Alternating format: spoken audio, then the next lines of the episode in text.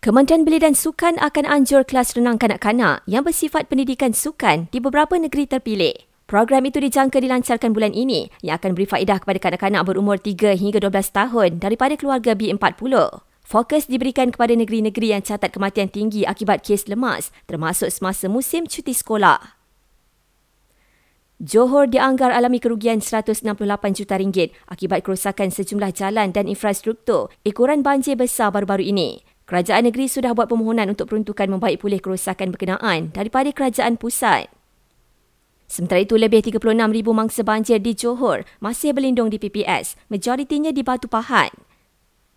Seorang remaja perempuan berusia 15 tahun ditemui mati disyaki mangsa bunuh di Sandakan. Susulan itu, polis Sabah tahan seorang pemuda warga asing untuk siasatan. Polis akan panggil pengurusi bersatu Tan Sri Muhyiddin Yassin berhubung dakwaan mengeluarkan kenyataan berbau fitnah terhadap Perdana Menteri. Dan Mahkamah Singapura menetapkan lelaki yang didakwa menyerang Kamal Adli diremand dua minggu bagi jalani ujian psikiatri.